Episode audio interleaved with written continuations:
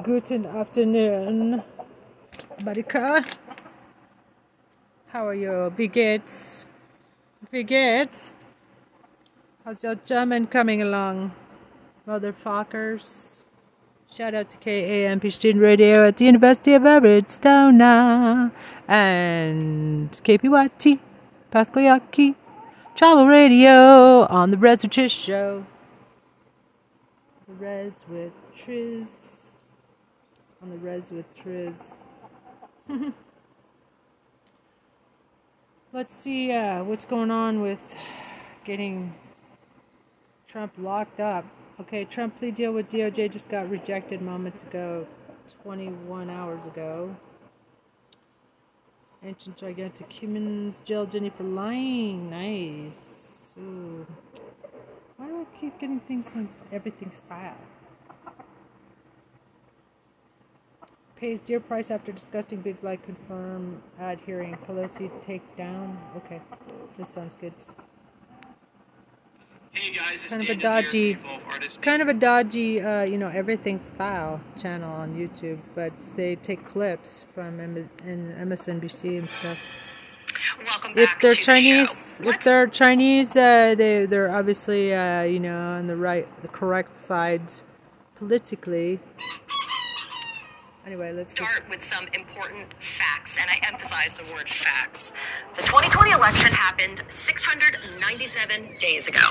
Joe Biden won that election by 7 million votes and with a count of 302 to 232 in the Electoral College.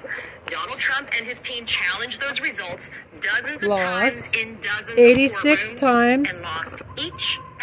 86 times. Some Why? Because zero even made their way evidence. to the United States Lady, Supreme Court, zero evidence. were, of course, rejected. And yet, And even those now, lawyers are in getting the fall disbarred. Of 2022, Ginni Thomas, the wife of a justice who sits on that very Supreme Court, went in front of the 1-6 committee and said she still believes the election was stolen.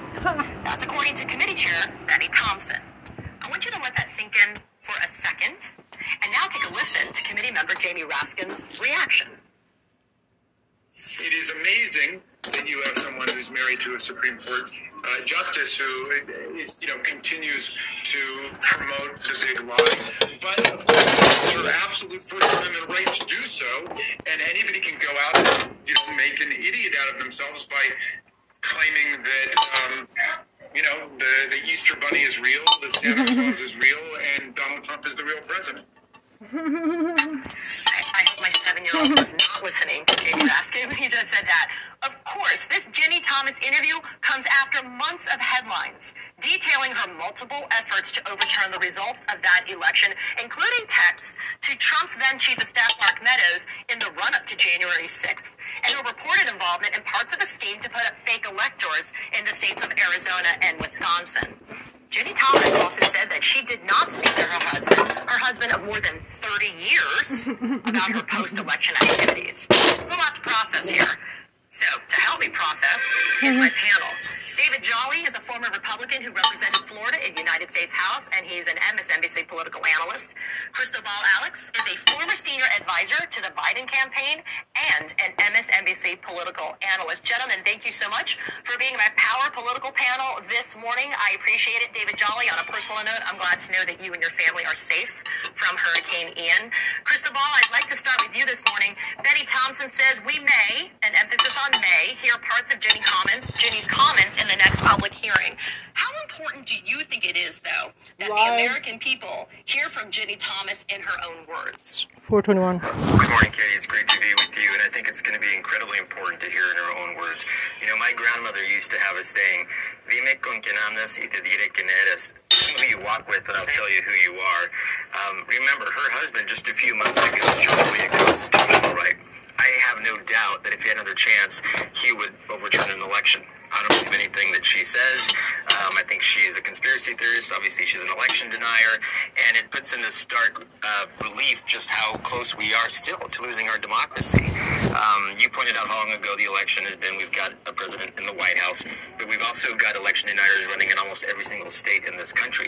And the only way I'm to push running for back on truly Congress. is let's get uh, let's get her on the on the stand. Let's make sure that uh, what's the old saying? Sin is best disinfectant. Let's get some transparency there, and most importantly, in November, Mm-hmm. let's defeat these uh, election deniers once and for all.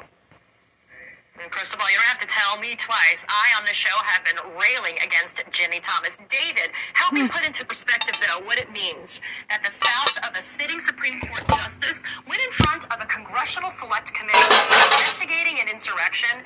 And she had the nerve to still say that she believes in the conspiracy theory at the root of that insurrection. Is it the perfect sign of where things are in our democracy right now? It's certainly a timestamp for 2022. And Katie, thank you for your kind words. I know all of us, our hearts are with the first responders and families in Florida uh, while we're still in the stage of preservation of human rights. Did life. you ask her why? Why does she believe that? I think the January 6th committee is on a bit of a razor's edge Ask here. her Here's why. What I mean by that. Ginni Thomas, in her own right, is a player in conservative politics within the Beltway. She's not known nationally, but within the Beltway, there's about a dozen of kind of the self-affirmation conservative societies um, that really embarked on the early days of direct mail to bring up this network of conservative activists around the country. And so Ginni Thomas, in her own right, has communications, as we apparently know, with Mark Meadows and other leaders of the Trump administration. And I think that's the important thing. What information does Ginni Thomas have about Trump administration officials related to January 6th?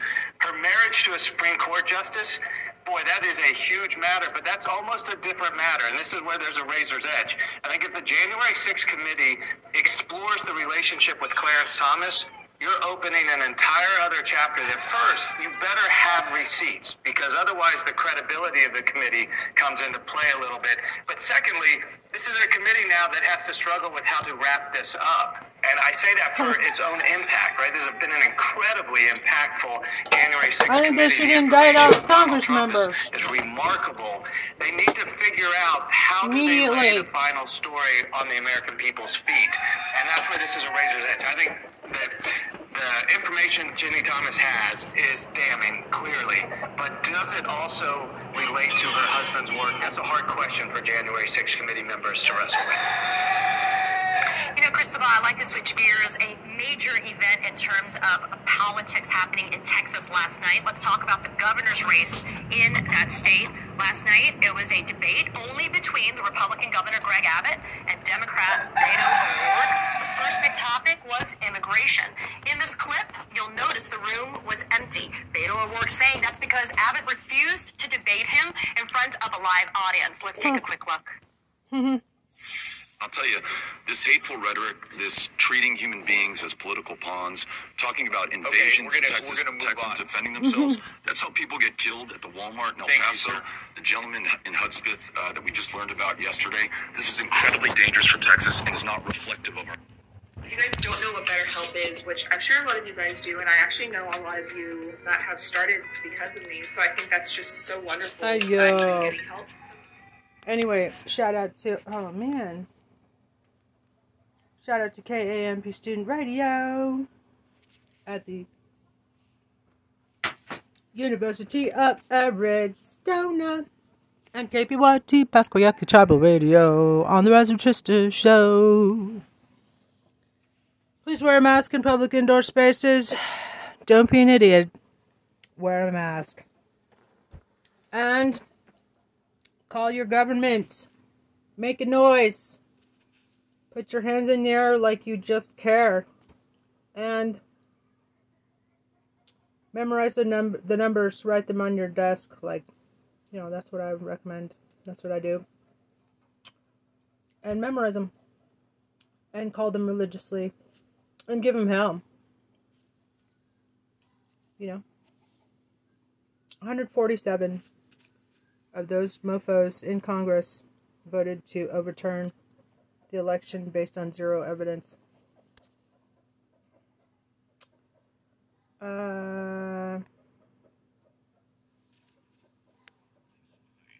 They are the most powerful people in America and the focus of the Durham investigation. In front of a live audience. Let's take a quick look.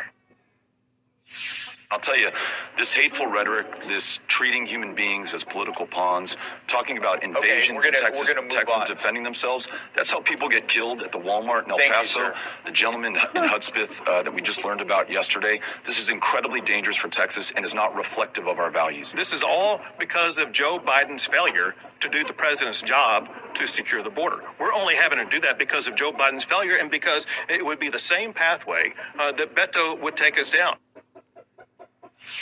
Cristobal, you are the son of immigrants. You've seen the stories of the migrants that have been bussed into cities and summarily dumped on the side of the road because they are political pawns. Do you think by appealing to Texans' values that Beto could gain some ground in this race? He's still trailing Abbott in all of the polls.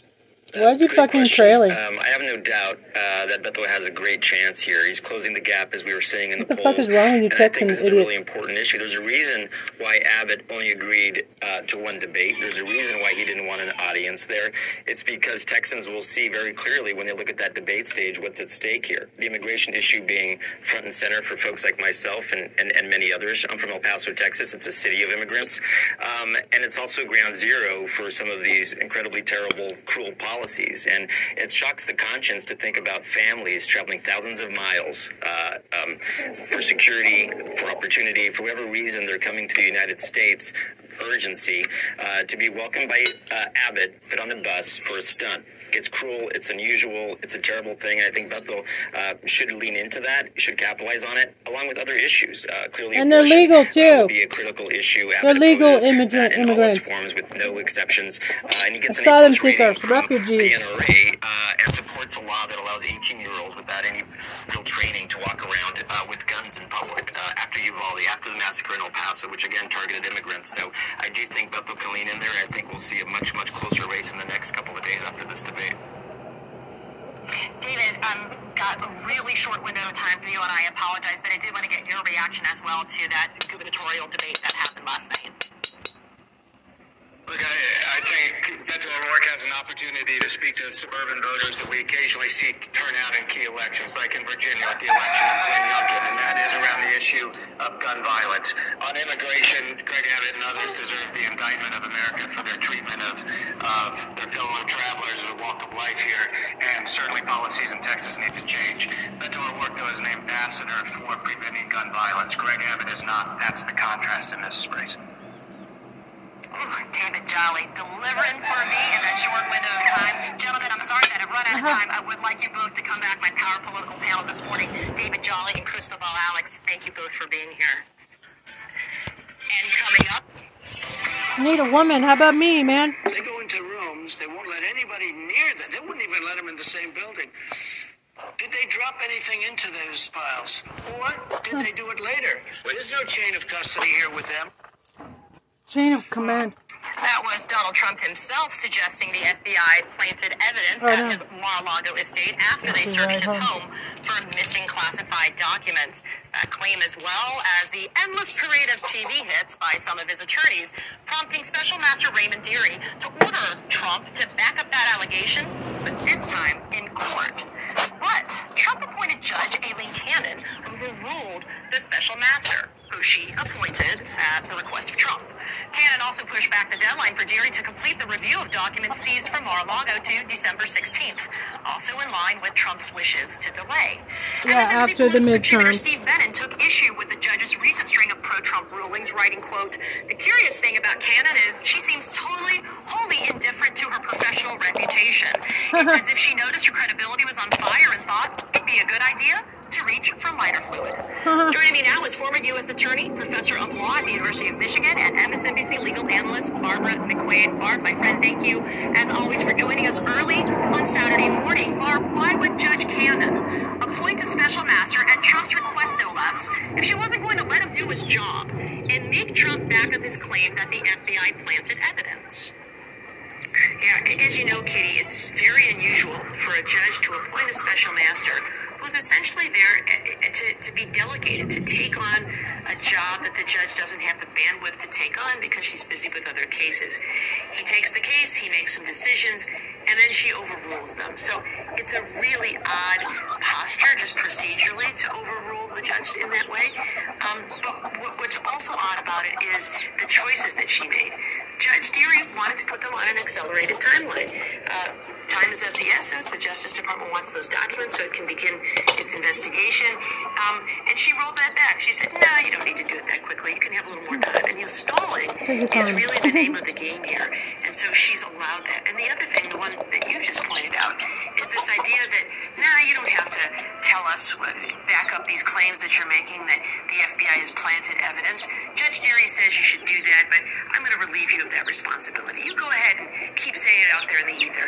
Uh, because, you know, they can't say it in court unless it's true, unless they can back it up. Because if you make a false statement in court, there are consequences for that, for the lawyers, for sanctions, uh, fines, disbarment, even criminal charges. And so she is allowing Trump to continue to make those statements out there. And Kitty, as you know, it's it's harmful when people are allowed to say false things about the FBI because it creates an impression in the public that those things are true, and it undermines the ability for the FBI to do their jobs all across this country every day.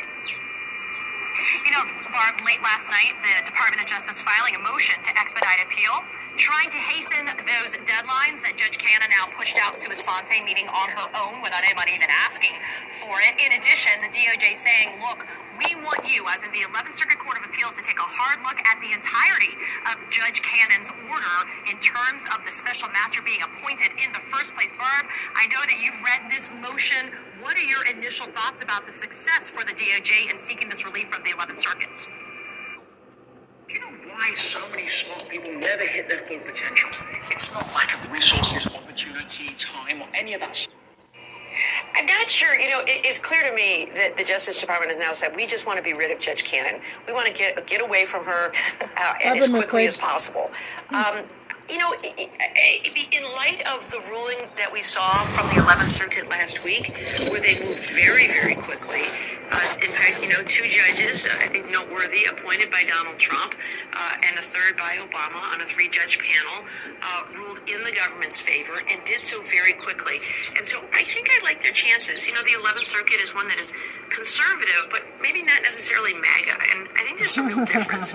And so conservative judges tend to believe in law and order and understand that the Justice Department needs to uh, conduct its investigation, especially something as sensitive as these highly classified documents. And even if the rest of it relates to just presidential documents, they belong to the government. And so, you know, this three month delay that Judge Cannon is proposing uh, is harmful to the interests of the United States. And so I think that I like their chances on the merits, and in light of how swiftly they moved last week, I like their chances on the expedited request. Quickly, and I apologize, I have a little bit less than a minute left, but I did want to get into the new reporting from WAPO that says that Trump's legal team is now divided. They're at odds in terms of how to handle this Mar-a-Lago case. Hmm. Some Trump lawyers saying, turn down the temperature with the DOJ, try to kind of nicely resolve and play nicely in the sandbox. Others are in Trump's ear, bending it, saying, let's continue with your usual combative posture, Mr. Trump. What do you make of this reported divide in terms of what's supposed to be a single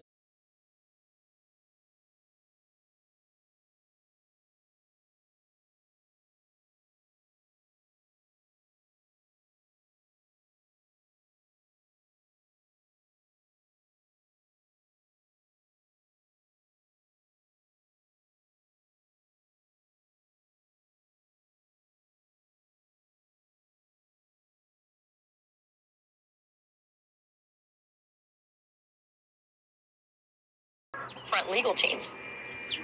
I say, Katie, to those lawyers who join in good faith and think they're going to make change Donald Trump, uh, bless you. Good, you know, good luck. Here we go again. Uh, Donald Trump has one mode. It's all offense all the time. And anyone who thinks he's going to change him, uh, you know, it's like the woman who marries the man and says, "I'm going to change him." Like, no, you know, people people are who they are, and uh, at this point in, in life, shame on on him for not knowing who Donald Trump is. You know, Barb, Chris Kise, though, he got a $3 million payment up front, and he's the one who's trying to tell Trump to turn down the temperature. It's a pretty nice payment for walking into a known quicksand environment. Barb McQuade, thank you so much for joining us, and please come back soon. Thanks, Katie.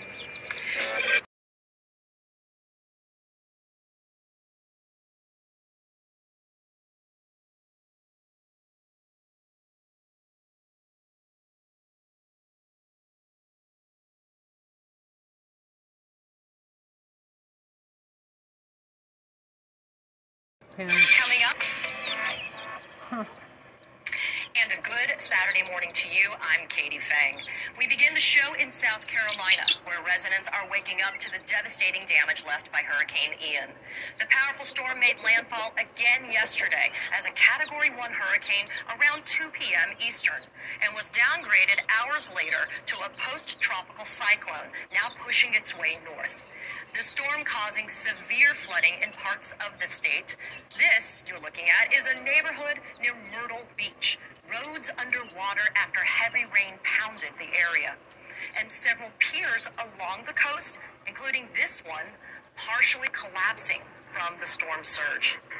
Meanwhile, in the state of Florida, at least 23 people are now confirmed dead, with that number expected to rise in the coming days. A clearer picture of Ian's devastation emerging as new video comes in, including this marina near Fort Myers, one of the hardest hit areas in Lee County, Florida.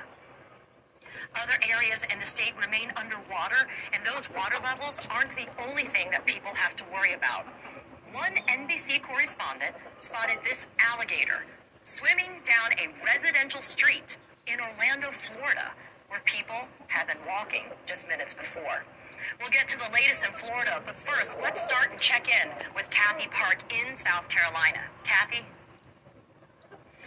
Katie, good morning. Ian has weakened considerably, but it certainly showed its strength here in South Carolina as it made landfall yesterday in the community of Georgetown. At the height of the storm, we were clocking wind gusts at up to 92 miles per hour, and it certainly was no match even for massive trees like the one you see behind me here in downtown Charleston. Also, here in the city, especially in the low lying areas, flooding was also a big concern. We were hit with heavy bands of rain, so uh, the flood waters actually got to my knee at one point, but as you can see, a lot of the water has receded. Power outages, uh, also a big issue throughout the day. Yesterday, hundreds of thousands lost power, uh, but the big headline today will be the, the cleanup throughout downtown Charleston. Also in Myrtle Beach, they are dealing with uh, a lot of erosion on the shores, and crews will be out here assessing the damage. But a lot of the residents that we spoke with yesterday say that they are grateful that the situation didn't get much worse, but they were, of course, on high alert because of what they witnessed happening in Florida. Back to you. NBC's Kathy Park, thank you. So let's go now to the. Uh, and Facebook and how he was able to.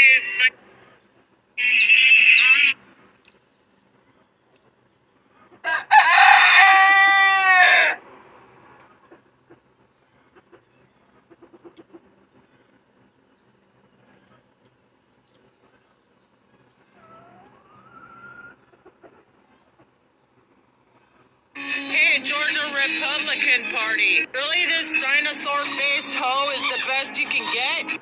High school dropout sex offender, she planted bombs.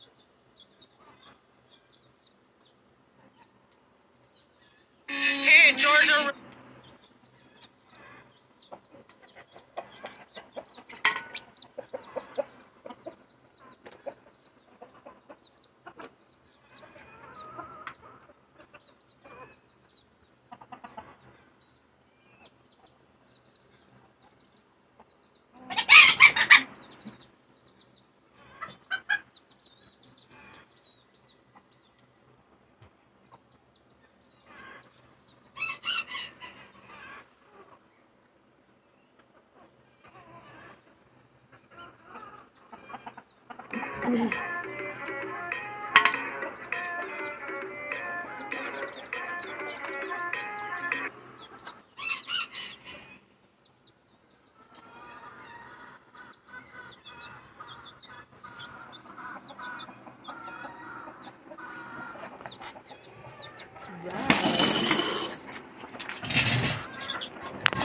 a background to this. Here, you don't need to stick around for this. It must be boring.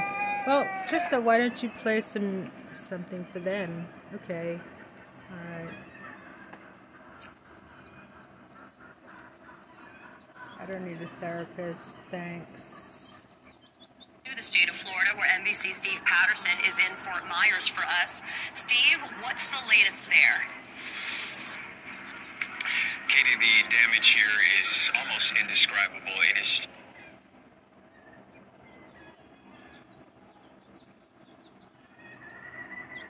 so widespread that it's essentially as far as the eye can see. Homes are disintegrated, cinder blocks uprooted, the pavement in this area destroyed. The marina in which I'm at, boats that are normally in this harbor that would be to my right are in the road to my left. You can see yachts and pleasure boats. Court.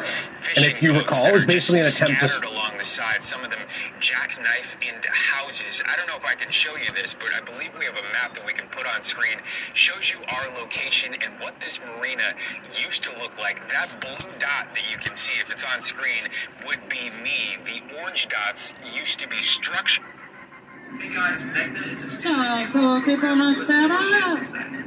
conoscerà. We are Trista Unzi Pictures in this area, one that is directly behind me, which has been completely Happy Fourth. Avenue. Meanwhile, speaking of those boats, So we've got the houses. we've got